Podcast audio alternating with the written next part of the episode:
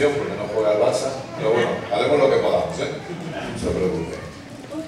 Bueno, gloria a Dios. De verdad, gracias por, el privilegio de poder estar aquí. Yo me uno a las palabras, creo que de, todos al final, muy agradecido por, por, toda la atención, por todo el servicio, a la apóstola, a la pastora, al pastor Sergio y Claudia y a todos ustedes, de verdad. Muchas gracias. También estoy agradecido que mañana pesan la maleta y no me pesan a mí. Eso es importante para viajar, así que, igual no me dejan volver a casa, entonces prefiero que pese la maleta. Muy bien, pues vamos a ir avanzando un poquito y... Ah, muchas gracias, sí, porque sin esto yo... Ahora subir ya Efesios capítulo 3, por favor.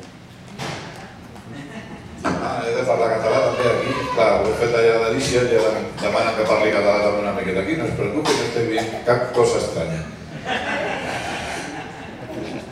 Lo último que he dicho es que no se preocupe, no estoy diciendo nada raro, así que puede confiar en mí. Y eh, me olvidaba saludos de, mi esposa, de mis hijos y obviamente también de la congregación Gracia y Fe allí en, Tarrasa, en Barcelona, donde también tienen su casa, por supuesto. Efesios capítulo 3, vamos a... Esta mañana hablábamos acerca de una vida que produce frutos y obviamente vamos a enfocarnos un poquito más en lo que hemos ido hablando acerca de la importancia de entender nuestra alma para poder trabajar cada vez mejor con ella. Pero antes de, de eso, hay varias cosas que nosotros necesitamos tener claras. Obviamente hay muchas cosas que necesitamos tener claras, ¿no? Pero hay algunas específicas que son las que quiero nombrar en este momento para que luego eh, sigamos avanzando. Y como usted bien sabe, Efesios capítulo 3, versículos del 8 al 13, una de las cosas que creo yo que debemos tener muy claras es ir eh, aprendiendo más y más acerca del propósito eterno del Padre. Creo que cuando hablamos de que el hilo conductor de todas las escrituras es Cristo, también estamos hablando que dentro de ese hilo conductor obviamente está el propósito eterno del Padre. Déjeme decirle algo, por la gracia de Dios, yo nací de nuevo el 15 de abril de 1990, es decir, que hablamos ya de, aproximadamente unos 33 años. Era bebé, yo no se preocupe, no es que sea muy mayor. Pero eh, lamentablemente, aunque todo nos ha servido y hemos ido aprendiendo de todo nuestro caminar, lamentablemente yo no escuché hablar acerca del propósito eterno del Padre hasta quizá hará cinco años, quizá como mucho, cinco o seis años quizá. Y eso es triste, porque si usted y yo estamos aquí en esta tierra es precisamente para que colaboremos con ese propósito. Nosotros no estamos en esta tierra para eh, tratar de tener grandes lujos, para tratar de eh, llevar a cabo nuestros propios sueños, nuestras propias metas. Es necesario que todos y cada uno de nosotros entendamos que estamos aquí porque fuimos escogidos, fuimos separados, lo escuchábamos ahora, ¿verdad? Es eh, entender que fuimos apartados para alguien, fuimos separados por alguien para algo muy específico que es la colaboración con el propósito eterno del Padre. Efesios capítulo 3, versículo 8 en adelante dice a mí que soy menos que el más pequeño de todos los santos, me fue dada esta gracia de anunciar entre los gentiles el Evangelio de las inescrutables riquezas de Cristo y de aclarar a todos cuál sea la dispensación del misterio escondido desde los siglos en Dios que creó todas las cosas para que la multiforme sabiduría de Dios sea ahora dada a conocer por medio de la Iglesia a los principados y potestades en los lugares celestiales. Versículo 11, conforme al propósito eterno que hizo en Cristo Jesús nuestro Señor. Entonces, es necesario que nosotros entendamos que el propósito eterno se trata de Cristo. Cristo siendo el todo y en todos. Es decir, al final este evangelio maravilloso, este evangelio que usted ha podido escuchar, este evangelio que la Biblia lo llama el evangelio del reino, el evangelio de la gracia, el evangelio de la paz, el evangelio de Dios, el evangelio de Cristo, es de eso de lo que se trata. Este evangelio no fue dado, un evangelio eterno, como dice Apocalipsis, no fue dado para traer soluciones temporales a la humanidad Lo acabamos de escuchar ahora también. Hemos eh, vendido el Evangelio, si se me permite decirlo de esa manera, diciéndole a la gente que el Evangelio viene para solucionar tus problemas hoy, tus problemas temporales, tus problemas pasajeros. Hemos permitido que lamentablemente se nos enseñe un Evangelio basado en todo lo que tiene que ver con la temporalidad. Y por lo tanto todo nuestro enfoque es, yo quiero que se me solucione mi problema familiar, yo quiero que se me solucione mi problema económico o que se me solucione mi problema de salud. Y si no me ofreces algo que me vaya a solucionar eso ahora, ya, significa que entonces a mí no me interesa. Pero el Evangelio no vino para eso. El Evangelio vino para traer una solución eterna, obviamente, a un problema eterno.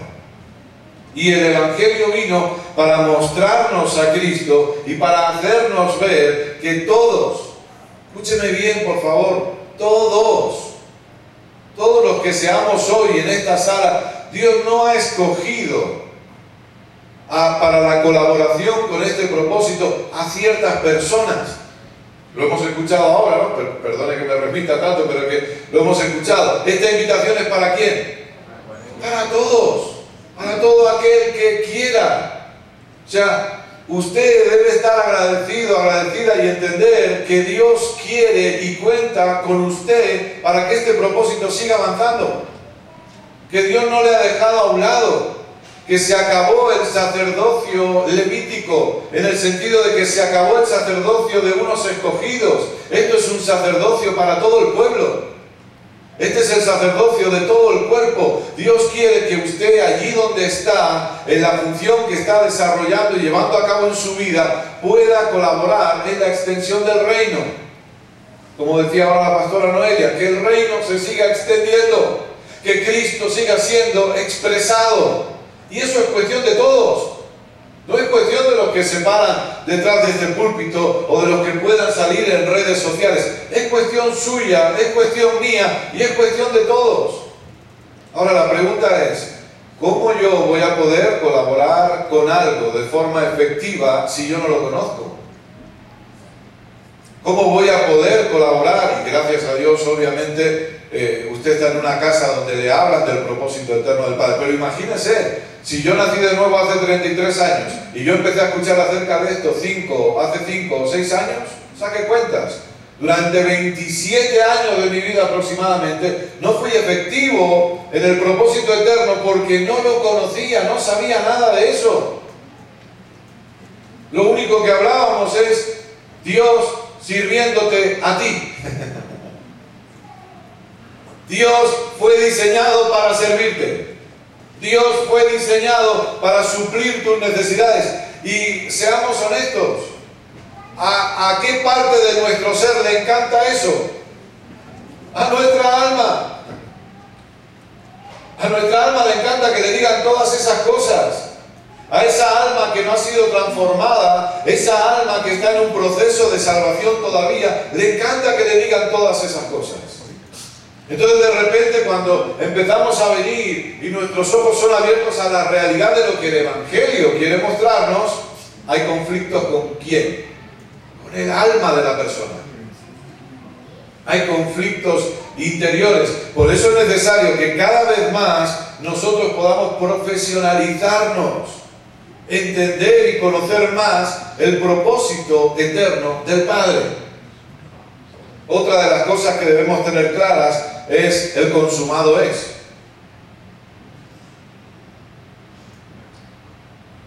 O si me permite decirlo de esta manera, el pacto que nos gobierna. ¿Bajo qué pacto estamos? Amados, aquí nosotros necesitamos tener algo muy claro.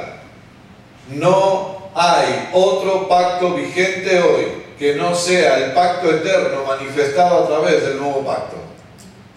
No hay otro. Aunque tratemos de pelear, aunque tratemos de luchar, aunque tratemos de esforzarnos para ser parte o para andar entre dos aguas y con un pie en un pacto y con un pie en otro, es imposible porque el antiguo pacto de la ley quedó obsoleto. Y ya no es que quedó obsoleto, sino que desapareció por completo. No se puede llevar a cabo ese pacto de la ley cuando quedó totalmente desaparecido. Solo hay un pacto hoy.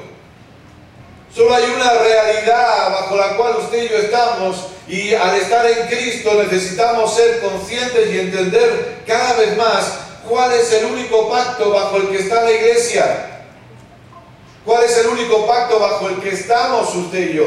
Porque si no entendemos el pacto bajo el que estamos, uno de los grandes errores que cometemos es una interpretación incorrecta de las escrituras. Por causa de no dividir correctamente los pactos.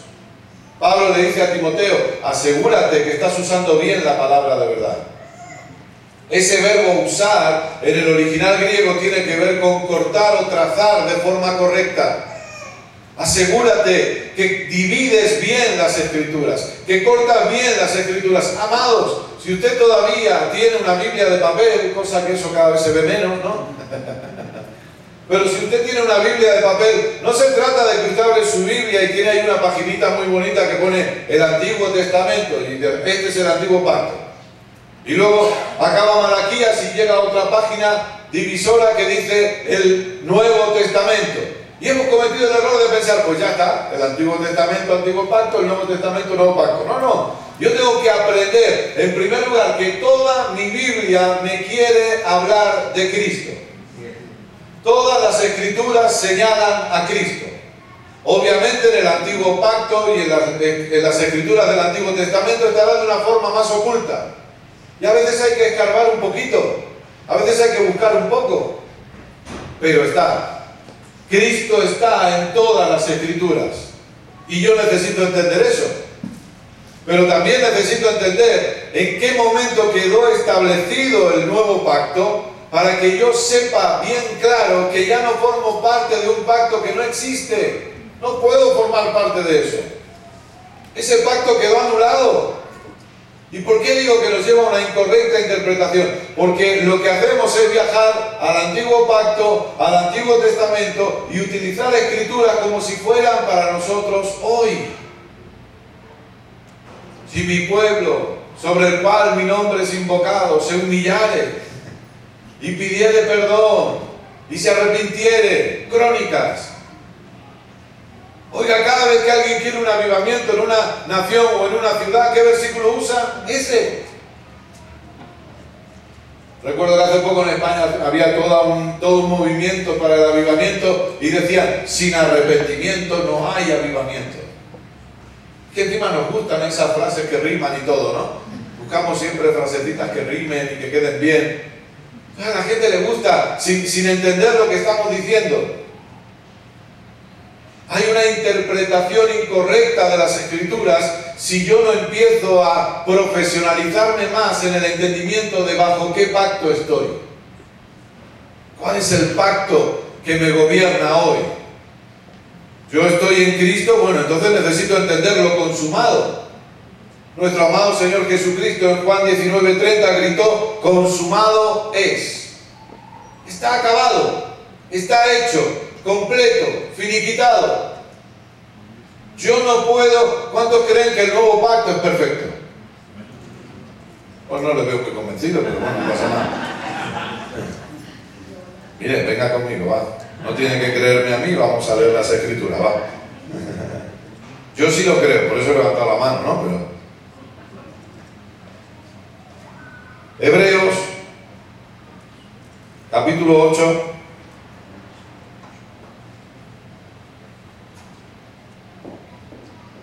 Esto no entra dentro de mi tiempo porque no lo iba a leer, pero usted me ha hecho leerlo, entonces eso es como que se para el tiempo aquí.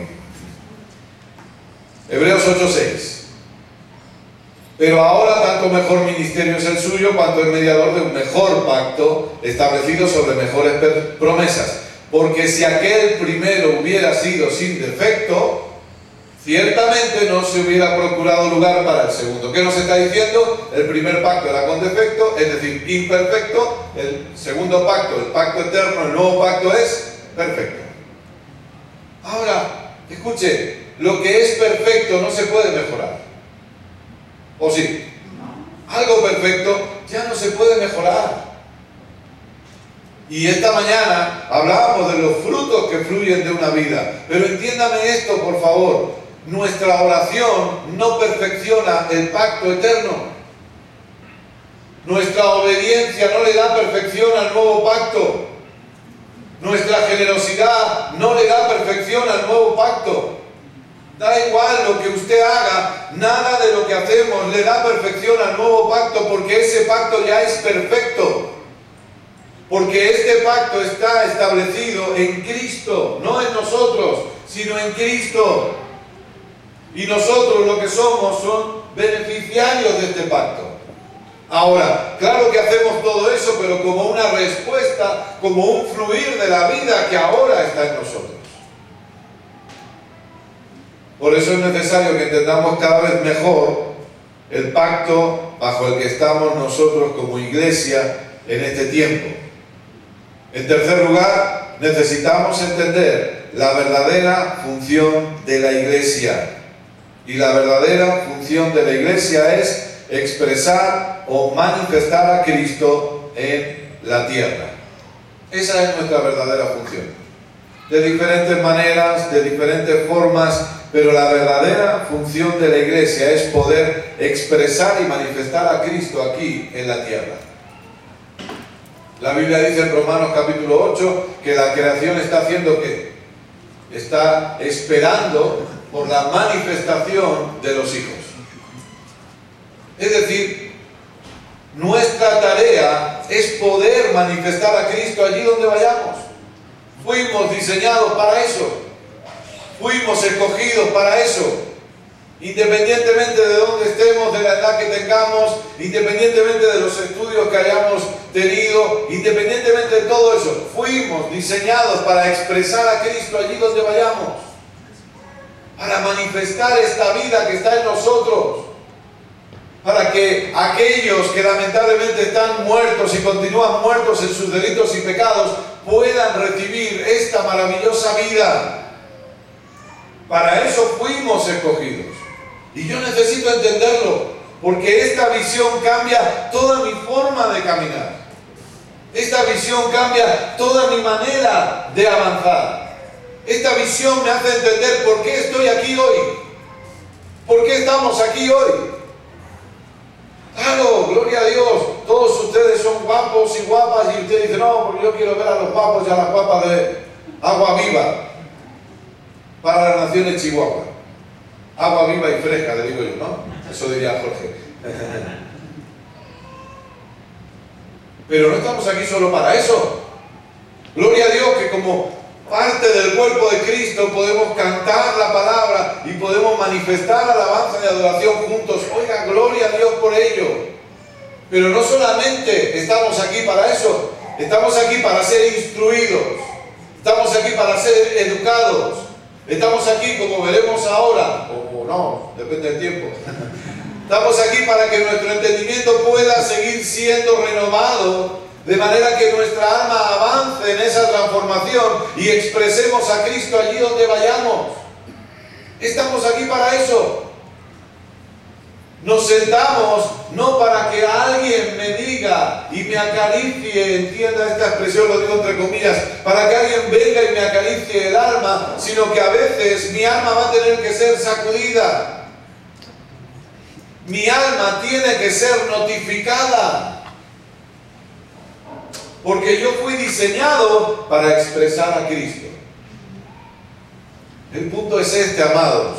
Y quiero que lo tengamos bien claro. Nuestra alma no es un enemigo.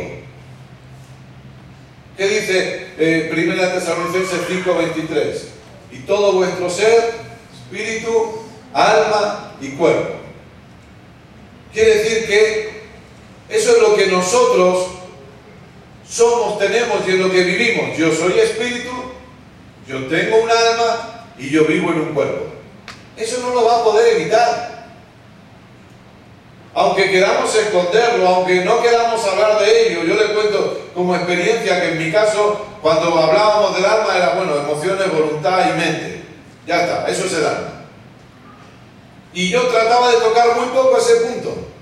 Y lo dejaba ahí apartadito y hablamos de las realidades del Espíritu, cosa que se debe hacer, por favor, quiero explicarme bien, hablamos de las realidades del Espíritu, de todo lo que somos, de todo lo que ya tenemos, de todo lo que ya ha sido hecho en Cristo, porque la iglesia necesita entender eso también. Pero el alma lo dejábamos ahí y como mucho yo hablaba de renovar el entendimiento, renovar la mente. Hasta que Dios empezó a inquietarme con todo esto y cuando empiezo a estudiar, a mirar cosas, pues ya sabe cómo funciona Dios. Dios lo inquieta a uno y Él va colocando también las piezas que le llevan precisamente a desarrollar todo esto. Y entonces, gracias a Dios entendí, necesitamos conocer el alma, necesitamos identificar el alma para trabajar con el alma. Ahora, ¿significa eso que eres, un predicador del alma? No, yo no predico del alma, yo predico a Cristo. Pero este es el punto. Nuestra alma necesita que se le predique a Cristo. Por eso le digo que nuestra alma no es un enemigo, pero sí tiene que ser notificada de ciertas cosas. Porque el problema es la, información que ha tenido por años, quizá. La información que ha tenido por meses. Y ahora se le tiene que notificar al alma, porque nuestro espíritu ya es completo. Usted y yo somos completos en el espíritu. Hay muchas cosas, mire, si quiere, tengo aquí una lista de cosas que han sucedido a nivel espiritual con nosotros. Una de las cosas que han sucedido, no vamos a leer pasajes para, para avanzar, una de las cosas que han sucedido es que somos uno con el Padre. Esa es una realidad que no podemos cambiar ni alterar. Usted ya no tiene que orar, papá, no me abandones, por favor. No me dejes solo. No, no, amados, somos uno con el Padre. Allí donde usted va, Dios va con usted. La Biblia dice que tenemos una perfecta comunión con Dios. Y que por lo tanto si somos uno, vamos siempre juntos. Otra de las cosas que han ocurrido, obviamente, es que hemos sido hechos hijos amados del Padre. Necesitamos una identidad de hijos. Perdón que me repita, pero una sociedad en la que falta identidad. Tenemos un grave problema también si en la iglesia nos falta identidad. Necesitamos tener clara cuál es nuestra identidad en Cristo. He sido hecho un hijo amado del Padre. Dios es mi papá y yo soy su hijo. Otra de las cosas que han ocurrido es que nosotros hemos sido perdonados para siempre hemos recibido un perdón eterno, no un perdón temporal, no un perdón hasta que yo vuelva a cometer una acción de pecado, sino que hemos recibido un perdón eterno, para siempre. También entendamos que otra de las cosas que ha ocurrido, y las pongo juntas para no llevar a malas interpretaciones, es que hemos muerto al pecado. Porque claro, si nos quedamos ahora solo con esta parte, no, no, es que Kenneth dijo que yo estaba ya perdonado para siempre y eso ya me permite a mí, venga, va, límite la vida loca. ¿No? Claro, pero lo que ha sucedido también en el ámbito espiritual es que hemos muerto al pecado. Es decir, la naturaleza gobernante del pecado que había en nosotros ha quedado totalmente anulada. Ya no tiene funcionalidad en nosotros. Y al mismo tiempo se nos ha dado una nueva naturaleza, que es la naturaleza de Dios. Por eso, todos los que estamos en Cristo ya no deseamos cometer acciones de pecado. Entonces eso de que, no, es que los predicadores de gracia siempre andan dando licencia para pecar. Permiso para pecar. No, tenemos la pastora Rosa, tenemos los pastores Sergio Claudia. ¿Alguna vez han venido a pedirle permiso a alguien para pecar? Pastores, Maino, Noelia, ha venido a decirle, mira, Pastor Maino, estoy pensando mañana en adulterar y solo ha venido a pedirte permiso. No es así. La gente peca sin que le demos permiso. Ya está. No hay más. Pero debemos entender que los que estamos en Cristo, gracias a Dios, ya no tenemos deseos de pecar porque haya una naturaleza que ha quedado totalmente anulada. ¿Cuál es el problema entonces, Kenneth? Porque a mí a veces me pasa que sí quiero cometer alguna acción de pecado. El problema entonces es que mi alma ha quedado viciada con la vieja naturaleza de pecado. Y ahí es donde se tiene que llevar a cabo todo el trabajo. La Biblia dice que en el Espíritu tenemos la mente de Cristo que hemos sido bendecidos con toda bendición. Fíjese, hemos sido bendecidos con toda bendición. Usted ya tiene la bendición de Dios dentro suyo. Fíjese que interesante, cuando hablamos de antiguo pacto, nuevo pacto, si usted analiza la palabra bendición en el nuevo pacto, usted se va a dar cuenta que no habla en plural. Y el antiguo pacto sí. Porque el antiguo pacto cuando habla de bendiciones está hablando de cosas temporales. En el nuevo pacto habla de la bendición porque está hablando de algo eterno. Y no algo externo, sino algo interno. Usted es portador de la bendición. Allí donde usted va, la bendición va con usted. Y también se nos dice que se nos ha dado la vida del Espíritu. Tenemos la misma vida del Espíritu dentro nuestro. Esas son algunas de las cosas que han sucedido en el ámbito del Espíritu. Eso ya está hecho. Eso ya ha sucedido. Ya está consumado. Pero ahora hay un trabajo que se tiene que llevar a cabo. Y ese trabajo se llama la transformación del alma. Hay cuatro expresiones que utiliza la Biblia respecto al alma. No quiero decir que solamente sean las palabras que debamos usar, pero sí, son cuatro expresiones que utiliza la Reina Valera 60 en este caso. Una de ellas, como usted sabe bien, aunque no aparece la palabra alma, pero sí habla de una transformación en Romanos 12.2. Y esa transformación se tiene que llevar a cabo en el alma. Otra de ellas es cuando se nos habla de una preservación del alma en Hebreos. Santiago también nos habla de la salvación del alma.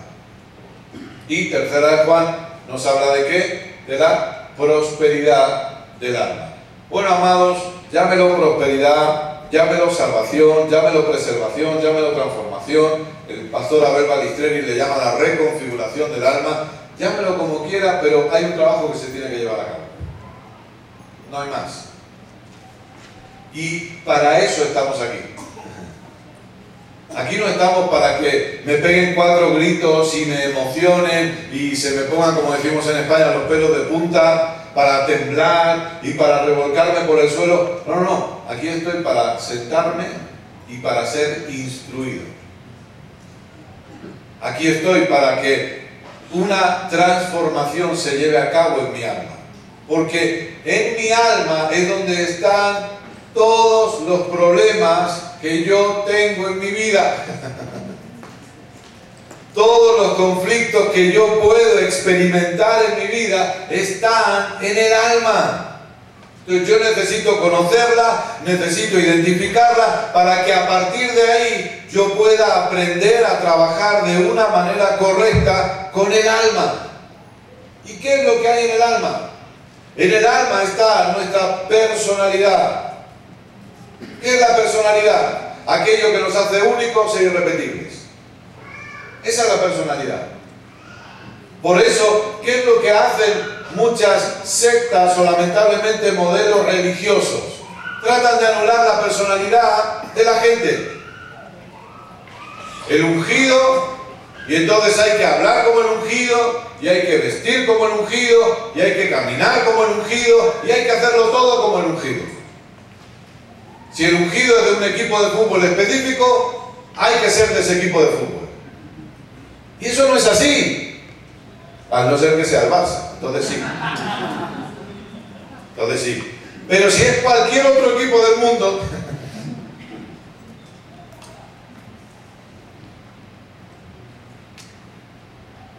Pero Dios le ha hecho a usted con una personalidad propia. Y esa personalidad Dios no quiere que quede anulada. Dios no quiere que quede aparcada. Precisamente Dios cuenta con esa personalidad para usarle a usted y para que pueda colaborar esa personalidad con el propósito eterno. ¿Qué más hay en el alma? Piense que cuando hablamos ¿Por qué le digo esto? Porque yo quiero que entienda, por favor, que cuando hablamos de una transformación del alma, todas estas áreas se van a ver afectadas. Es que ese es el punto. Que cuando estamos hablando que usted está aquí ahora, ahora, aunque a usted no le parezca y usted diga, bueno, quizás estoy cansado de toda la semana que llevamos, no hemos parado de trabajar de arriba a abajo, pero ahora, aunque no le parezca y no sienta nada, algo está sucediendo en su sistema de pensamientos que está afectando a su alma. Porque escúcheme bien, por favor, lo único que tiene la capacidad de generar una transformación en mi alma es Cristo. Es la palabra de Cristo. Es lo único. No lo busque, mire. Yo cuando no sabía esto, yo quería cambiar mi vida y me impusieron tanto las manos que me quedé sin pelo. Y por eso soy el pelón de España, según Jorge Iniesta. Pero hay más en España, no piense que soy yo solo. Pasa que soy el único que ha venido aquí, pero.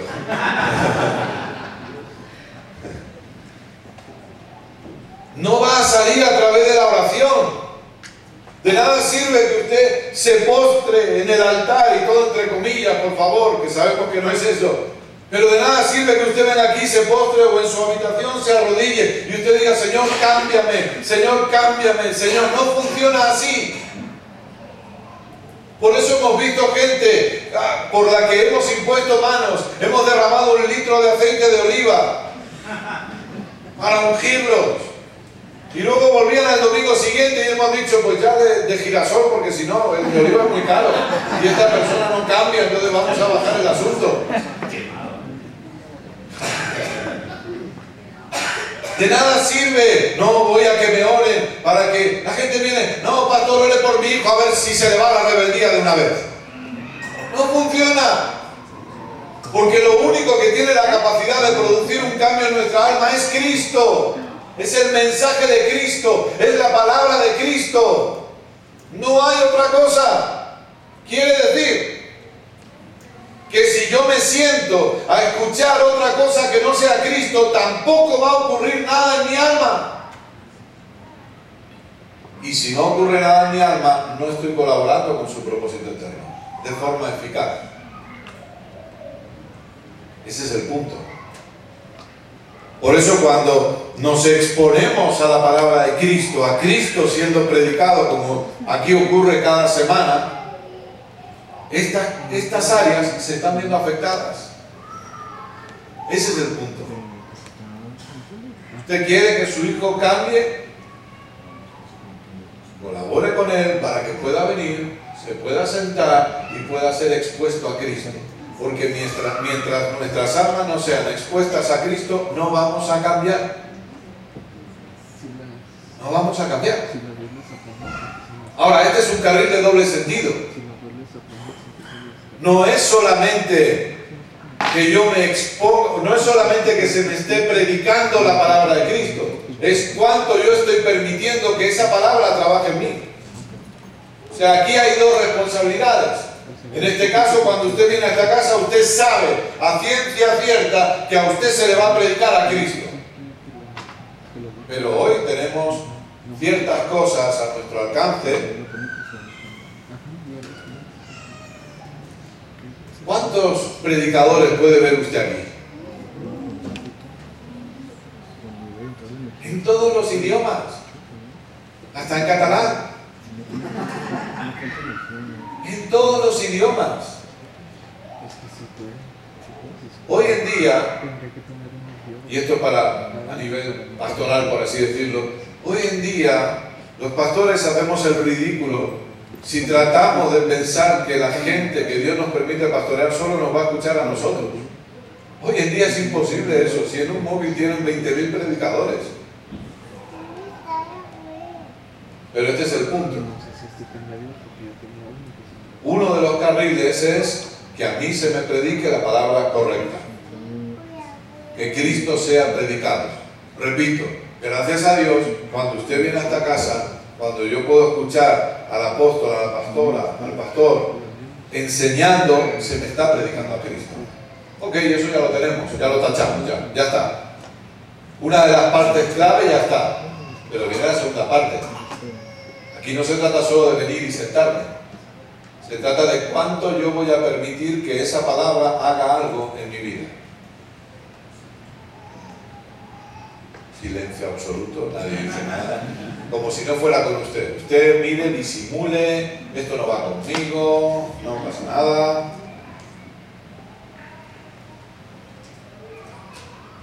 ¿Qué son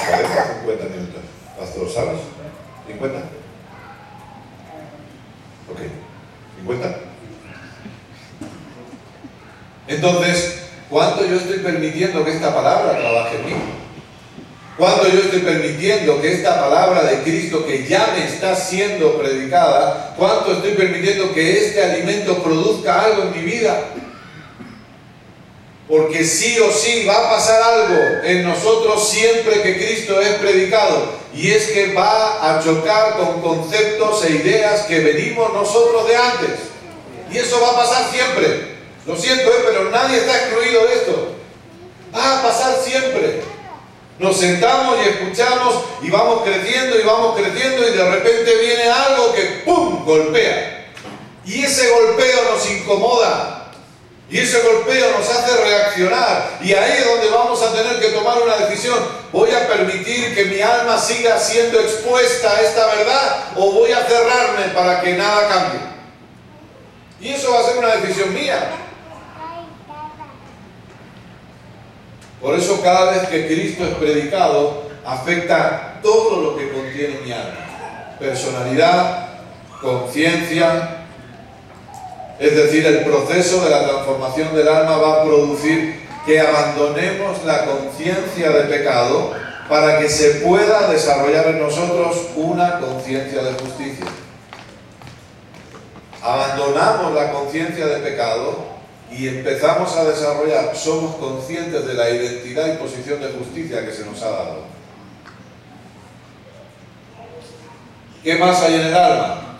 El temperamento y el carácter, como usted bien sabe y mucho mejor que yo, temperamento es aquello con lo que nacemos y el carácter es lo que se va forjando en nosotros por causa de las vivencias y experiencias. Pero amados, esta es la realidad.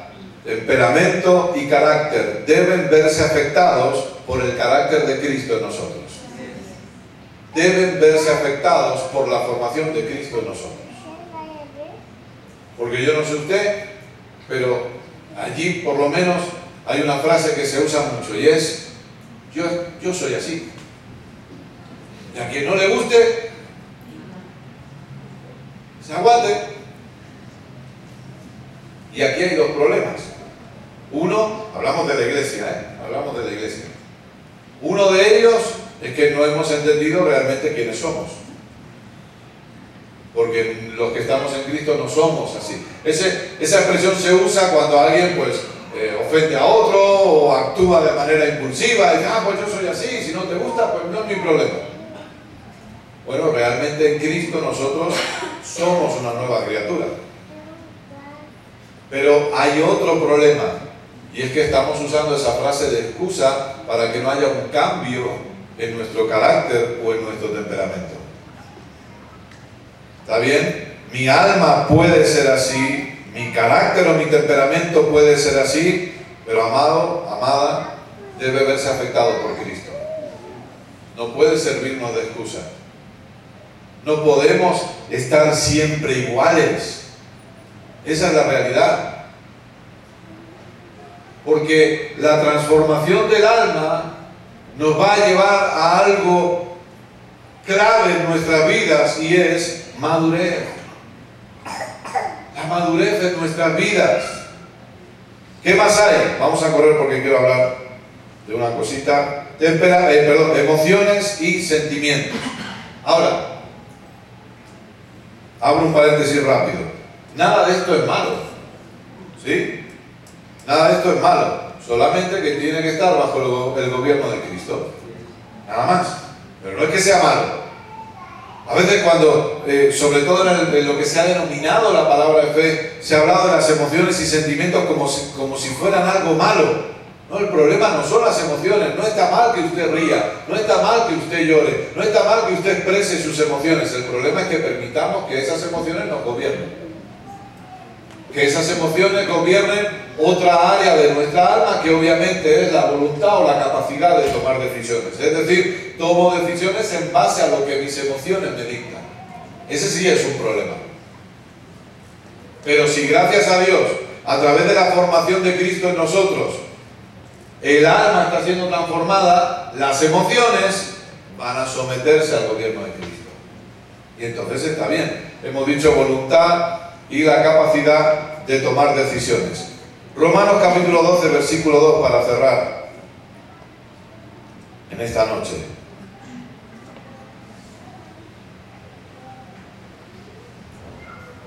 Romanos 12, 2.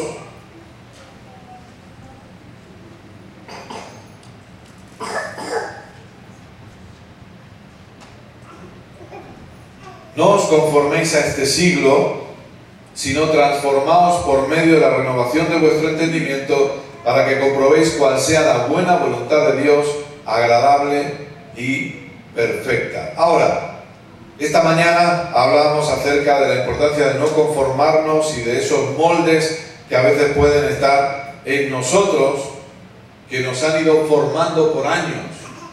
Nosotros no hemos sido conscientes de eso, pero esa es la realidad. Nuestra alma ha sido siendo formada, ha estado siendo formada por años. Por eso que hay fortalezas que tienen que ser derribadas, pero para que la transformación del alma se lleve a cabo, hay un medio maravilloso que Dios nos ha dado, que es la renovación de nuestro entendimiento. Ese título del programa que usted ve los miércoles, ¿verdad? Renovando el entendimiento. Ese es el medio a través del cual nuestra alma va a continuar su proceso de transformación. Y yo quería hablarle en esta hora, para cerrar, algunas características de una mente que está siendo renovada. Características de una mente que está siendo renovada. En primer lugar, una mente que está siendo renovada conoce la voluntad del Padre. ¿Se acuerdan Jesús caminando por esta tierra? Una de las expresiones que usaba en varias ocasiones, yo he venido para qué?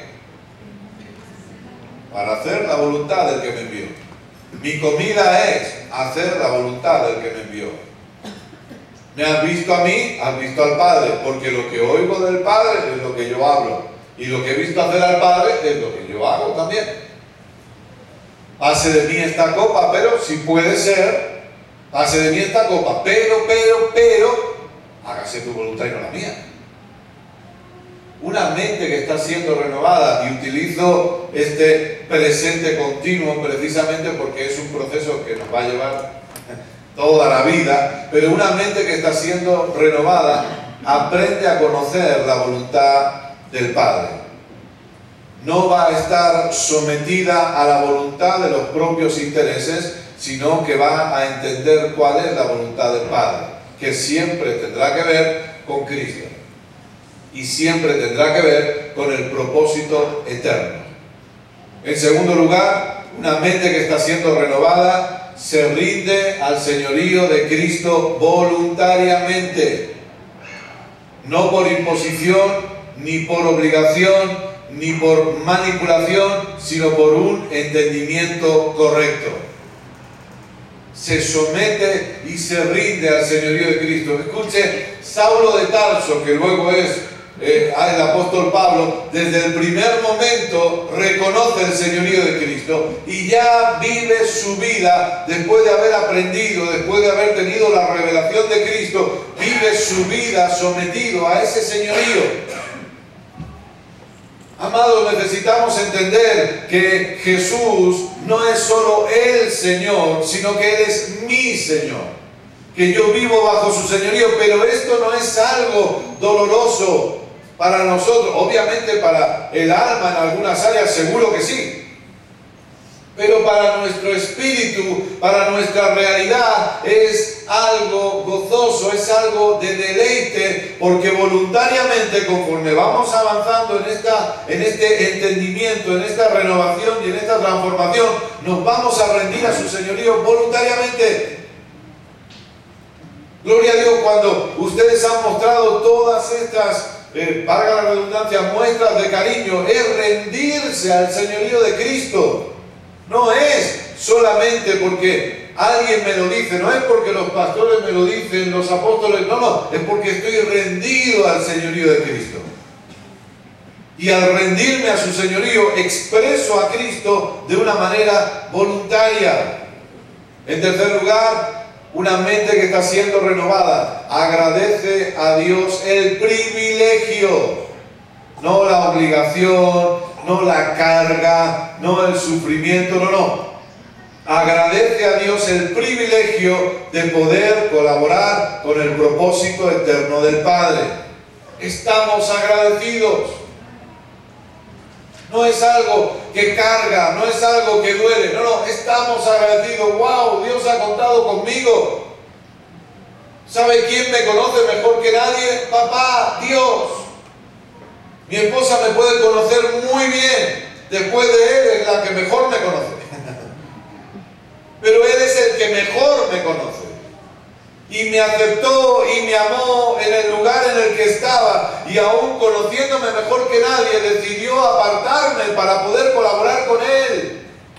Me dio el privilegio de poder colaborar en este propósito. Me dio el privilegio de poder avanzar en ver la extensión del reino y en ver a Cristo siendo predicado cada vez en más lugares y cada vez a más gente. Una mente que está siendo renovada agradece eso. Porque no es una carga ni un sufrimiento. En cuarto lugar, una mente que está siendo renovada aprende a enfocarse en lo espiritual y en lo eterno y no en lo natural y temporal. Amados, usted y yo somos seres eternos viviendo una experiencia temporal no cometamos el error de tratar de usar herramientas temporales para alcanzar la eternidad, sino que entendamos que hay una eternidad que ha sido depositada en nosotros, que puede ser manifestada en este tiempo temporal, en este momento temporal. Necesitamos entender lo eterno cada vez más. Lo hablábamos ahora, el Evangelio eterno, el pacto eterno, el reino eterno, el Padre eterno, un amor eterno. Una mente que está siendo renovada no va a detenerse porque algo temporal se ha interpuesto en su camino. ¿Qué decía Pablo? De Pablo, después de decir que estamos angustiados, no, no deprimidos, bueno, todo lo que dice en 2 Corintios 4, ¿verdad? Que nos han dado por aquí, que nos han dado por allí, nos han golpeado, Usted vea todo lo que experimentó Pablo. Pero él acaba hablando en ese capítulo 2 de Corintios 4 y acaba diciendo, no mirando nosotros las cosas que se ven. ¿Por qué Pablo? Porque lo que se ve es temporal. ¿Y entonces qué hacemos? Mirar las cosas que no se ven. Porque eso es lo eterno. Toda esta leve tribulación le llama Pablo. Leve tribulación ¿Cómo que debe tribulación? Pablo, si a mí me duele el dedo meñique del pie derecho y estoy ya desesperado por los suelos, pienso que el mundo se acaba, pienso que me muero ya, me estoy muriendo y solo me está doliendo el dedo meñique del pie derecho y me muero. Porque me he levantado sin encender la luz y he golpeado la pata del, del armario y me muero. Y Pablo dice, le apedrean, le meten en la cárcel, le dan de latigazos en varias ocasiones, le apedrean hasta darle por muerto, que posiblemente lo estuvo y Dios lo levantó. Y, tiene varios naufragios. Y en medio de todo eso Pablo dice, esta leve tribulación momentánea. Y que sí, campeón. Ah, sí, valiente. No es comparable. Si, se quedara en esa frase diríamos, Pablo está loco. No, no, no entendemos. Pero no se queda ahí. Él dice, no es comparable al eterno peso de gloria. Sé dónde tengo puesta mi mirada. Sé qué es lo que me mueve. Y habrá obstáculos en mi camino, pero como mi mirada está en lo eterno, como tengo claro qué es lo que me mueve, no voy a detenerme. Voy a seguir avanzando sin que nada ni nadie me pueda detener, porque lo temporal no tiene la capacidad de frenar lo eterno. Repito, lo temporal no tiene la capacidad de frenar lo eterno. Entonces nosotros debemos aprender a enfocarnos en todo lo que viene del ámbito del espíritu y basado en lo eterno. Una mente que está siendo renovada. Y acabo. manifiesta la mente de Cristo. Corintios dice que todos los que estamos en Cristo ya tenemos la mente de Cristo. Ahora tenemos que aprender a manifestarla a través de la renovación del entendimiento. Una mente que está siendo renovada aprende a trabajar y a someterse al Espíritu nacido de nuevo. Una mente que está siendo renovada aprende a trabajar y a someterse al Espíritu nacido de nuevo y todo esto se resume en una palabra y es una mente que está siendo renovada está caminando en madurez. ¿Queremos la madurez de la gente? Muy sencillo. Tenemos que predicarle a Cristo a la gente.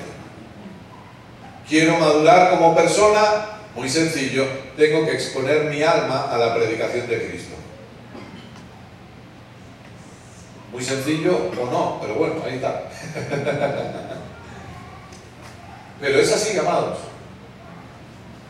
Como pastores queremos que la gente madure, tenemos una responsabilidad, predicarles a Cristo. Como hijo de Dios que soy, quiero que mi alma siga siendo transformada, tengo una responsabilidad y es permitir que la palabra de Cristo siga haciendo algo en mi vida. Permitir que la palabra de Cristo siga renovando mi entendimiento. Permitir que la palabra de Cristo siga transformando mi alma. Y amados, eso nadie lo puede hacer por mí. Este es un trabajo personal e individual. Por eso cuando hay matrimonios que vienen, no, es que estoy intentando cambiar a mi esposo, estoy intentando cambiar a mi esposa, eso no va a funcionar.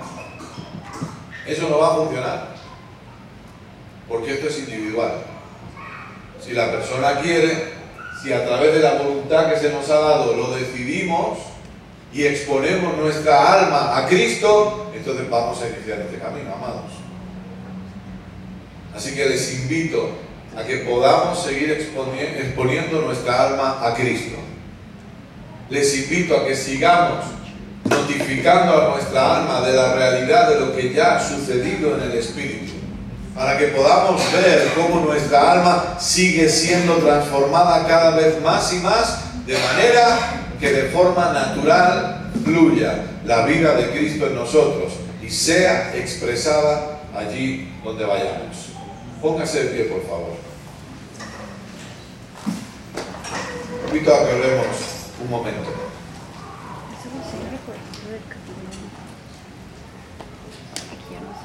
Padre, quiero darte muchísimas gracias. Gracias por todo este tiempo vivido aquí, por todo lo aprendido, por todo lo experimentado, por la formación de Cristo en cada uno de nosotros. Pero gracias papá porque esto no se acaba aquí, seguimos avanzando. Seguimos hacia adelante, y anhelamos y deseamos que Cristo siga siendo formado en nosotros y es por eso que tomamos la decisión de seguir exponiendo nuestras almas a la palabra de Cristo. Papá, gracias por cada persona que está aquí, por cada persona que recibe esta enseñanza.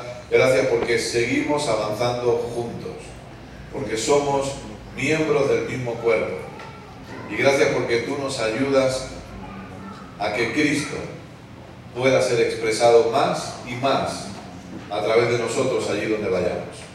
Gracias, papá, por el privilegio glorioso, hermoso que se nos ha dado de poder colaborar con tu propósito eterno aquí en la tierra y de poder ver a Cristo siendo el todo y en todos. A ti te damos toda la gloria por ello. Amén. Y amén. Gloria a Dios.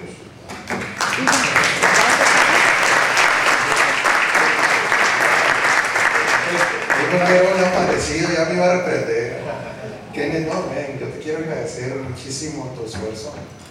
Él es un hombre referente en las naciones en la temática de, la gracia. Y como gente que es referente, puede empezar mi corazón de este hombre. Puede ver mi corazón, que es un hombre sencillo, un hombre transparente, un hombre tratable y un hombre rendido. Yo quiero ser como tú en muchas cosas. Lo sinceramente, porque esas son medidas de Cristo. No es que sea Él, así pues de no, no te vas a enojar. Es el Cristo que te habita. Y para nosotros es un regalo del Señor que Él esté aquí. Agradece a tu esposa y a tus hijos que, te hayan permitido estar aquí. Y esta es tu casa. Gracias. Oramos por Él. Padre, gracias por la vida de tu hijo. un ejemplo, Señor, de una vida gobernada por ti, un hombre guiado por ti, un instrumento que trae luz donde es necesario el conocimiento de Cristo. Gracias porque Él regresará con bien, tendrá buenas noticias. Y oramos, Señor, con, conscientes de cómo operas tú, agradeciéndote de antemano en el nombre de Jesucristo por las nuevas puertas que se abrirán, los nuevos escenarios que Él pisará y las nuevas oportunidades que van a llegar para Él en su tierra y fuera de su tierra. Así lo creemos en el nombre de Jesucristo. Amén.